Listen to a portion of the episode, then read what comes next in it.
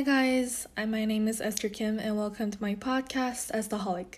Today I'm going to be talking about fencing.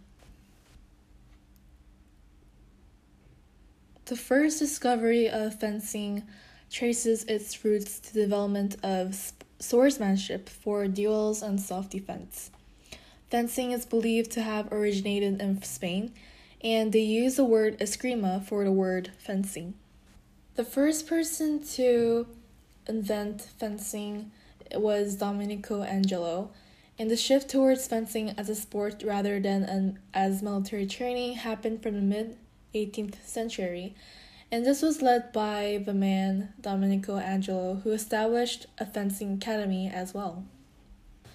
The first fencing competition is the first regularized fencing competition was held at the inaugural Grand Military Tournament and Assault at Arms in 1880, and that was held at the Royal Agricultural Hall in Islington in June. The Amateur Gymnastic and Fencing Association drew up an official set of fencing regulations in 1896. And on 1896, in the summer, fencing was part of the Olympic Games. Now on to the equipment of fencing. The first equipment is a jacket, and it is a small fold of fabric sewn in around the collar. The next is plastron, and this is an underarm protector to protect the underarm for any swords incoming. Mask. The fencing mask has a bib that protects the neck. Socks. Fencing socks are long. Sword hand is protected by a glove to make sure there are no incoming swords that will hit the hand.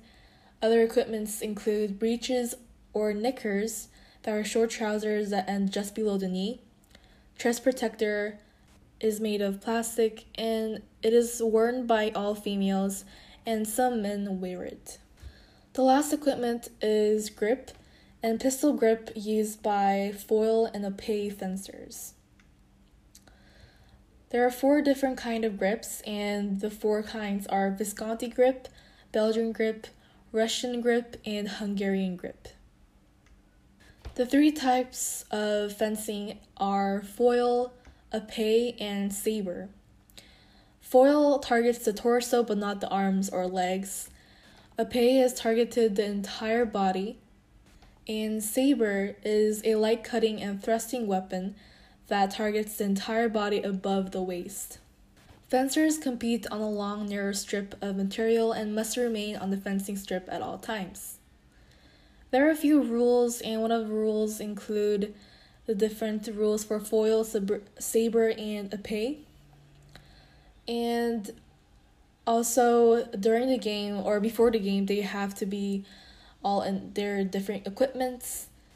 There are boundaries on the fencer's piste or court, so they should not go over the lines or either step on it.